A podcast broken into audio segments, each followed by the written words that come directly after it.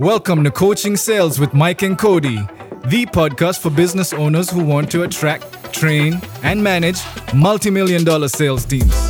Mike Mark is the founder, and Cody Morris is the client success director of CoachingSales.com, a sales consultancy that helps business owners get off the phone and go from six to seven figures in under six months. And now, here's your hosts, Mike and Cody. So I have this issue where like my my brain and body always seeks to get comfortable. Like even in the uncomfortable, I'll turn it to comfort really quickly. And like I love challenging myself and going into new zones, but I, I find that I always turn it right back into some kind of a comfort thing really quickly. Interesting. Um, and so can you give us an example of a, a time that that happens? Yeah, so like uh, let's say working out, you were bringing that up as an example. Um, you know, it might be uncomfortable to start like doing 30 minute cardio for, you know, right away. Within a week, I'll get really comfortable with it. It won't be a big deal to me anymore. Like it might be uncomfortable for a day or two, but then I'm just comfortable with it again. And so I find Um, like I'm always like fi- like narrowing myself back down to a comfort zone still somehow. Yeah, which is normal. You're going to acclimate to anything that you do long enough. Um, part of that's normal. But do you see it being a problem? I just I feel like I do it too quickly, maybe. Like I mean, like I'm like really quickly go into comfort. Like really quickly I adapt. I don't know if it's a problem or not.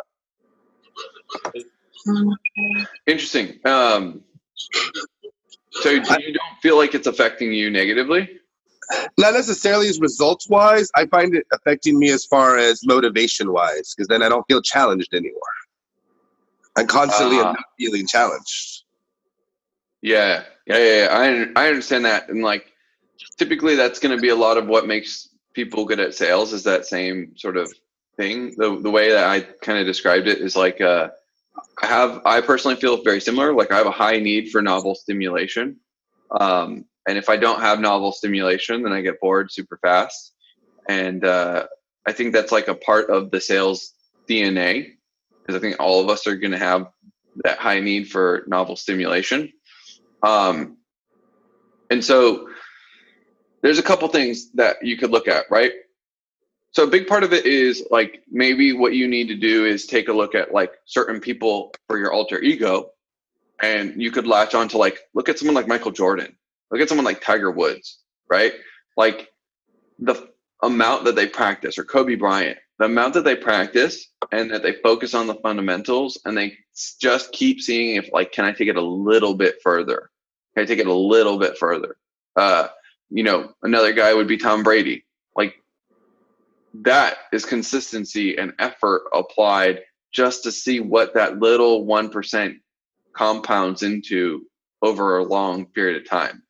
And so it's easy to check out when you don't feel like you can get that much better but the question then really becomes like how far can we really go with this right? Like how how far can this thing go?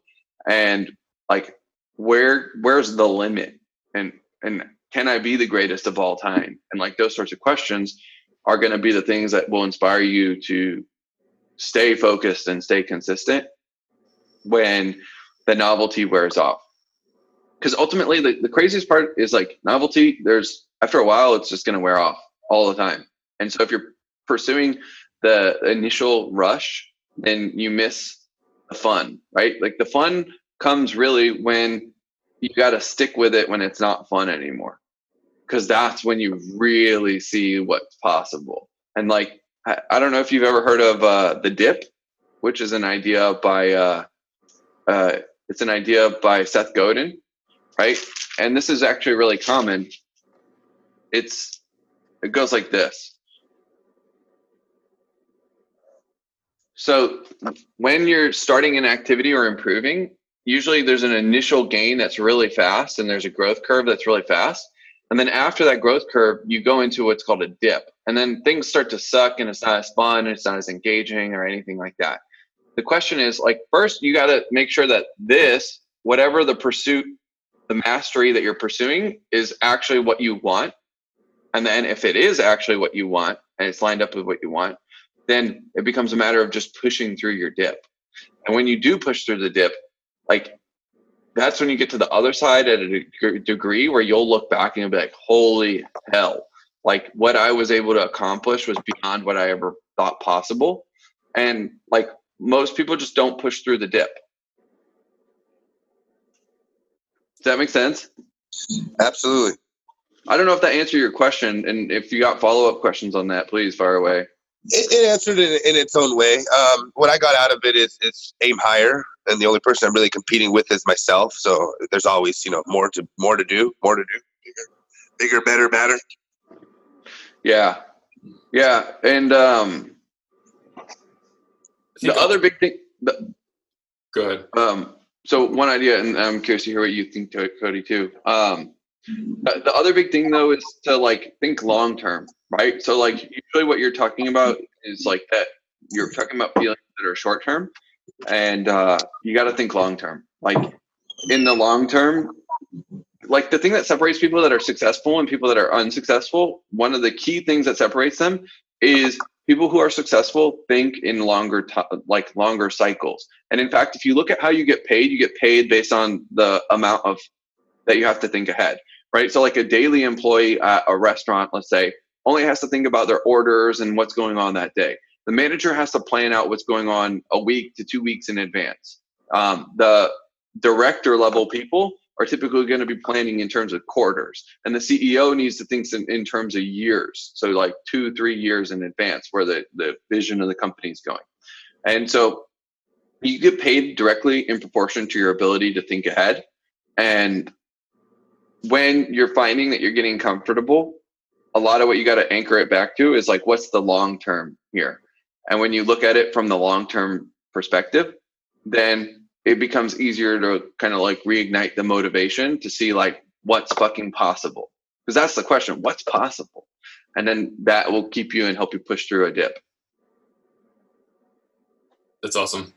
Yeah so for andres and like any, really any of us as salespeople i think that like to that point mike is that a lot of us do think in our next call this call our next you know week or something like that our next opportunities or okay i've got five calls in the calendar tomorrow you know i'll hit this tomorrow.